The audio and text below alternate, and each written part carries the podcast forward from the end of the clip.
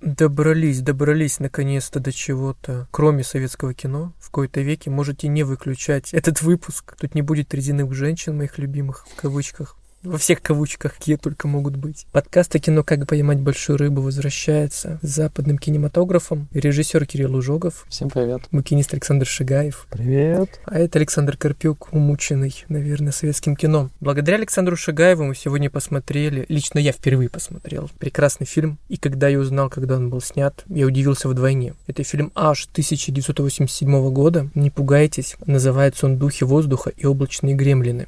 Это не эзотерика. И это даже не как поле в Англии. Я вам так скажу, я буду их коротко называть в подкасте «Гремлины», но если вы перемотаете в середину, не перепутайте фильмы, потому что вы можете включить в середину, скажу «Гремлины», и вы побежите смотреть ну, «Гремлинов». Называй да? «Духи воздуха». Хорошо, давайте «Духи воздуха». Это фильм, повторюсь, 87 года, который снял Алекс Пройс. А Алекса Пройса вы точно знаете, скорее всего, благодаря «Я роботу», там, где играет Уилл Смит. И что еще? Самый Ворон. Ворон. Приплыли.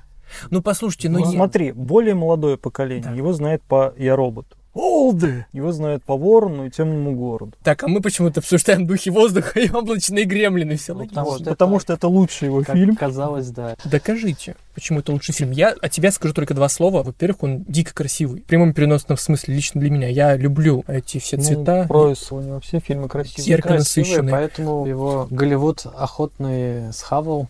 Да, он же начинал с клипов. Он снимал клипы красивые, яркие, интересные, оригинальные. Потом он, собственно, снял «Гремлинов», которые прошли, скажем так, незаметно, но то как они сняты, сюжетные линии и прочее были заимствованы потом очень много где. И это забавный факт, потому что австралийский фильм, снятый в 1987 году особо никому неизвестным режиссером, как оказалось, посмотрело довольно много известных людей. Как минимум, его посмотрел Эмир Кустурица. Так вот, меня удивил первые виды шикарные. Второе меня удивило, что ты 87 год, я бы в жизни это не сказал. Ну, собственно, почему ты не сказал, что это 87 год? Потому что он очень фактурно интересный и красивый. По ощущению для меня это какие-то нулевые, стилизованные под архаику. О, вот. ну слушай, вот недавно в кинотеатре шел Blade Runner угу. 82 -го года.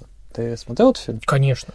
Он что, визуально Нет. недостаточно сногсшибательный, он сейчас смотрится впечатляюще. Поэтому удивляться не стоит. Можно удивляться тому, что это снято в Австралии, но опять же к этому моменту Австралия уже стала кузницей фильмов про постапокалипсис благодаря ну... дешевым и прекрасным декорациям. Собственно, глядя «Гремлинов», тоже сложно не вспоминать еще один австралийский фильм про постапокалипсис, который уже, в принципе, наверное, смотрели все, в отличие от дебюта Пройса. Я имею в виду тоже дебютный фильм, тоже снятый за копеечку, тоже в австралийской пустыне. «Безумный Макс». А я так и думал. Единственная ассоциация, которая Ну да, что еще может быть? Не, кстати, возможно, мы плохо знаем австралийский синематограф. И там было снято, может быть, еще несколько шедевров следующие 10 выпусков подкаста Забытых. «Австралийское кино». И, кстати, есть еще новозеландское кино. Да, это отдельная тема. Отдельный феномен. Так что вот так. Я пошутила, они сейчас действительно сделают. Давайте вернемся к фильму. Почему хорошо тогда объясните мне, темному человеку, который посмотрел этот фильм впервые, никогда не смотрел австралийское кино, которому кажется, что это ну, Ты очень смотрел красиво. Макса, так что ты смотрел австралийское Я молодец. Я два фильма посмотрел теперь. Вы о нем точно больше знаете, чем я. Почему это хорошо? Да. Во-первых, он снят за копейки. И ты никогда не скажешь по этому фильму, что он снят за копейки. Во-вторых, там всего лишь три актера, и ты понимаешь уже только к концу фильма, что ты посмотрел только что целый фильм, где есть всего три актера, нет, по сути, никаких спецэффектов и ничего, и тебе не было скучно совершенно. Причем эти актеры, в принципе, никому неизвестные ребята. Двое из них потом снялись в одном или двух фильмах. Один из них вообще нигде больше никогда не снимался. Мэла Гибсона там не было. А ты не помнишь, кто из них не снимался больше нигде? Бродяга, Номад, который. Такой фактурный. Там больше нигде никогда не снимался. Девушка, по-моему, снялась еще в двух фильмах, а Феликс, который играет, он потом занялся продюсерской деятельностью. Это душевный, добрый и драматичный фильм. Это драма, которая не пытается заставить тебя тут плакать в конце, но... Но слезы ты сдерживаешь, как сдерживает да. их Феликс. Да, да, да. В финальной сцене, поднимая глаза.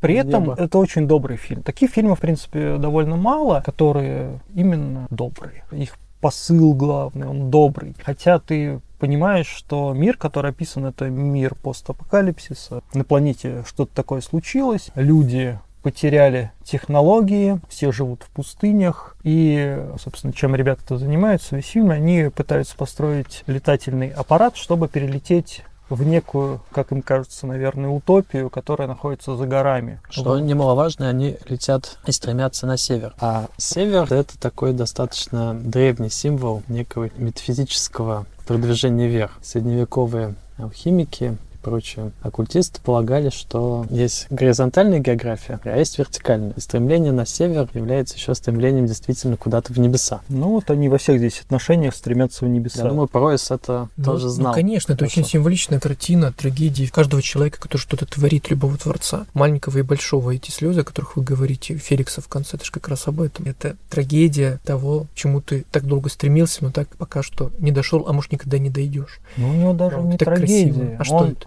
Воплощенную деле- мечту он увидел? Да, он счастлив, он же Мгм. построил то, на чем можно летать. Номад, который к ним пришел, он в конечном итоге воспарил. А не лететь он выбрал сам, и причем тоже по вполне понятным всем причинам. И все очень логично. Это фильм притча. Вот Саша говорит, что невероятно красиво, еще невероятно ценно, что он рассказан именно языком кино. То есть это не какая-то камерная театральная драма. Актеры говорят мало, играют минимально, а вся экспозиция, она не проговаривается. Она именно показывается визуальным языком. И тебе, в общем, дают информации, Саша верно заметил, минимум. Ты не знаешь, что там произошло, Да, где находится это место. Это все такая да-да-да. определенная условность, которую ты можешь додумывать. Биографии героев тоже оборванные. Да, они фрагментарные. То есть Да, они все знания об этом мире у нас фрагментарные. Мы понимаем, что что-то случилось, не понимаем, что именно, но нам это и не нужно. Знать Тебе- общий посыл фильма, он э, немножко о другом. А тут это вообще не имеет никакого значения. И они же отца периодически вспоминают, еще какие-то фрагменты своей биографии, но до конца это не раскрывается. А сестра Феликс это вообще что-то феноменальное. Это, Да, это э, Хелена Бонем Картер до Хелены да, Бонем да, я Картер. как раз о ней вспоминал. это просто что-то прекрасное. Ну, да, я сказал, что там мало актерской игры, наверное, нет.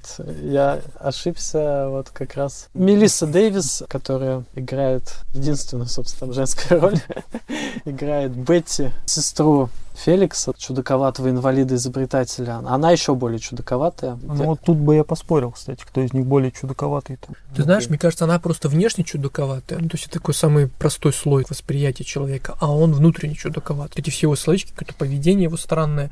У них безумие разное. Да, его как бы грубо говоря. безумие это безумие всех мечтателей, изобретателей. Это не безумие. Для человека, который фактически у него- изобретает летательный аппарат, потому что он нашел книгу по истории древнейшего авиастроения. Там вот всякие первые летательные аппараты показаны. Там даже чертежей толком нет, просто энциклопедические вырезки, описания. И он, в общем-то, имея скудный набор информации, изобретает этот летательный велосипед с нуля. То есть это классический мечтатель, гений, который двигает прогресс вперед. А сестра архетипическая консервативная сила, привязана к земле, она привязана к могиле отца условно. Она страдает вот этой ксенофобией, готова схватиться за нож и убить чужака. Она носитель консервативных ценностей, таких как культура, музыка, наряды, Религиозные театр, знания. религия, вот да. всё. То есть она олицетворяет, если уж так эту притчу разбирать, таких, да, она олицетворяет как раз традицию старого мира. Старый мир, конечно, не готов лететь в неизвестность. Так там даже они не готов. Ей не нужно никуда лететь. И Феликс, и Смит, путешественник, который к ним приходит, они надеются, что там за горами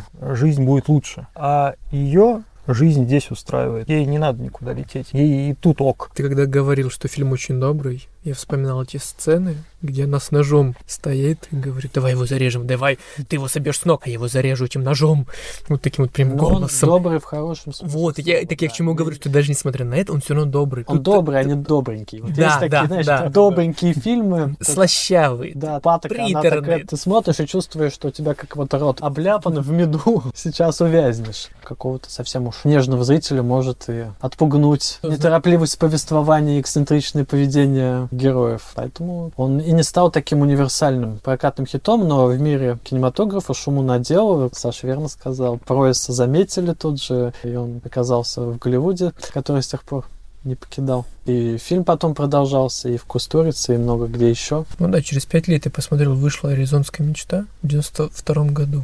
И Ну, и, кстати, очень столько- американская тема, на самом деле, делать ремейки всех фильмов, которые сняты не в Америке. Просто обычно это плохие ремейки, как правило, даже ужасные, но тут они позвали Кустурицу, и, в принципе, «Аризонская мечта» вышла неплохим ремейком. Просто в этот раз повезло с режиссером, с актерами, удачно вышло. Ну, и плюс он все-таки переработал. Ну, своего привнес, да, Да, это... то есть как минимум э, заменил виолончель на баян. да. Ну как, а на что еще, собственно?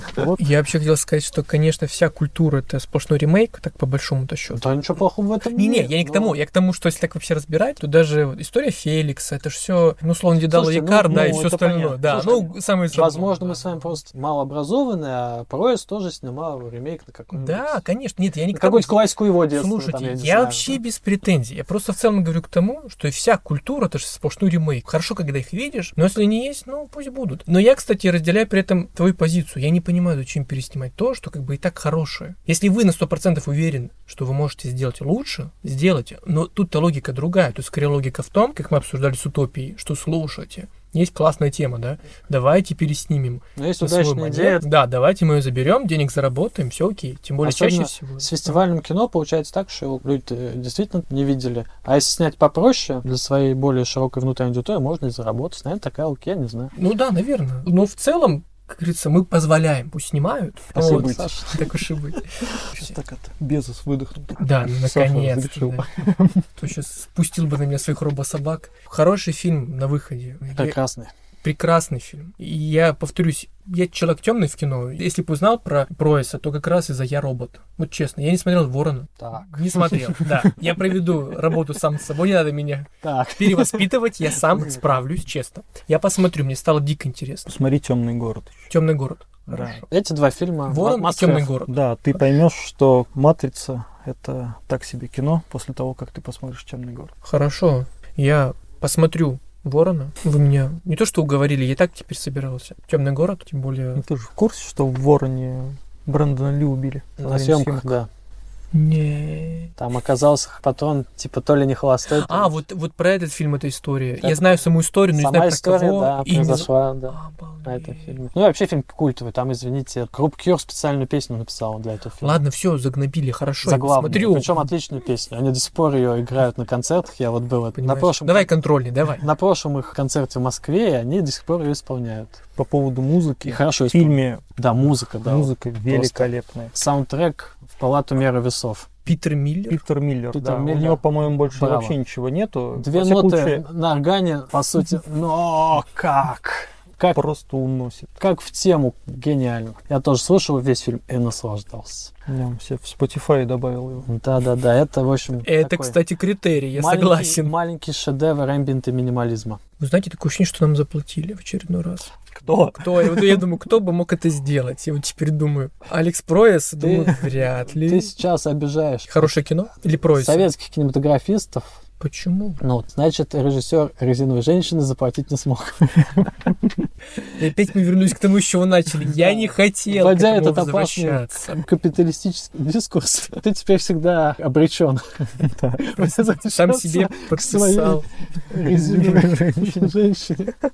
А так хорошо начинали. Давайте А. завершим тогда логично как-то. Смотрите, музыка супер. Актерская игра прекрасная. Операторская работа тоже хорошо. Интересно, новаторский на тот момент. Вдохновил много кого. Что-то еще осталось, как вам кажется? Что здесь можно сказать? Ну и кроме того, что это фильм для любого маленького или большого творца. Для музыканта, для писателя, не знаю. Да для человека, который наконец табуретку собрал. Великое кино. Да, мечте. и я хотел сказать к тому, что оно еще и, в принципе, для любого возраста совершенно. Да, да. Но очень универсально. Да, оно снято не так зрелищно, как зрители некоторые привыкли, но на самом деле оно совершенно универсально в этом Не знаю, как по мне, оно очень зрелищное.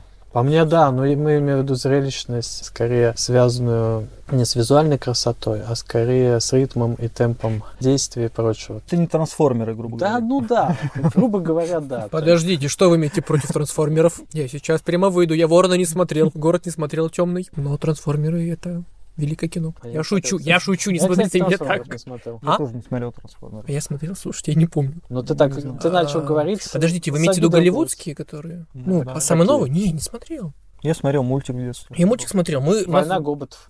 Помню. по времени. Мы трансформеры. Я бежал смотреть черепашки ниндзя трансформеры. Но это отдельная тема выпуска, конечно. Наши детские мультфильмы и наши, Наши травмы. детские травмы, да. Да. Я просто боюсь, на самом деле, пересматривать мультфильмы какие-то, мультсериалы, которые в детстве были. Я несколько лет назад пересмотрел Человека-паука мультсериал. Я, кстати, его не смотрел, Саша. Вообще? А я смотрел. Мне не нравилось. Мне нравятся черепашки-ниндзя, трансформеры и что-то еще. А эти у вас показывали про бобров двух сумасшедших. Да ты задолбал своими бобрами. Кажется, мы ушли в сторону и Не вообще... смотри Коржемелика с Вахмуркой. Ой, прекрасный мультфильм, я помню. А мы с тобой кто, я не помню. Ну, смотри, кто из нас кто. Я не помню. Неважно. В общем, дорогие друзья, сегодня с нами был прекрасный Алекс Проес. Мы смотрели «Духи воздуха» и «Облачные гремлины». Прекрасный фильм о мечте, где три актера мало того, что хорошо играют, да еще и показывают творческий акт каждого человека, который хочет хоть что-то создать в этой жизни. Спасибо, что слушали. Это был самый одиозный от слова «Ода» выпуск подкаста о кино «Как поймать большую рыбу». Режиссер Кирилл Ужогов, Счастливо. букинист Александр Шагаев Всем пока. и Александр Карпюк прощаются с вами до скорых встреч. Мечтайте и творите.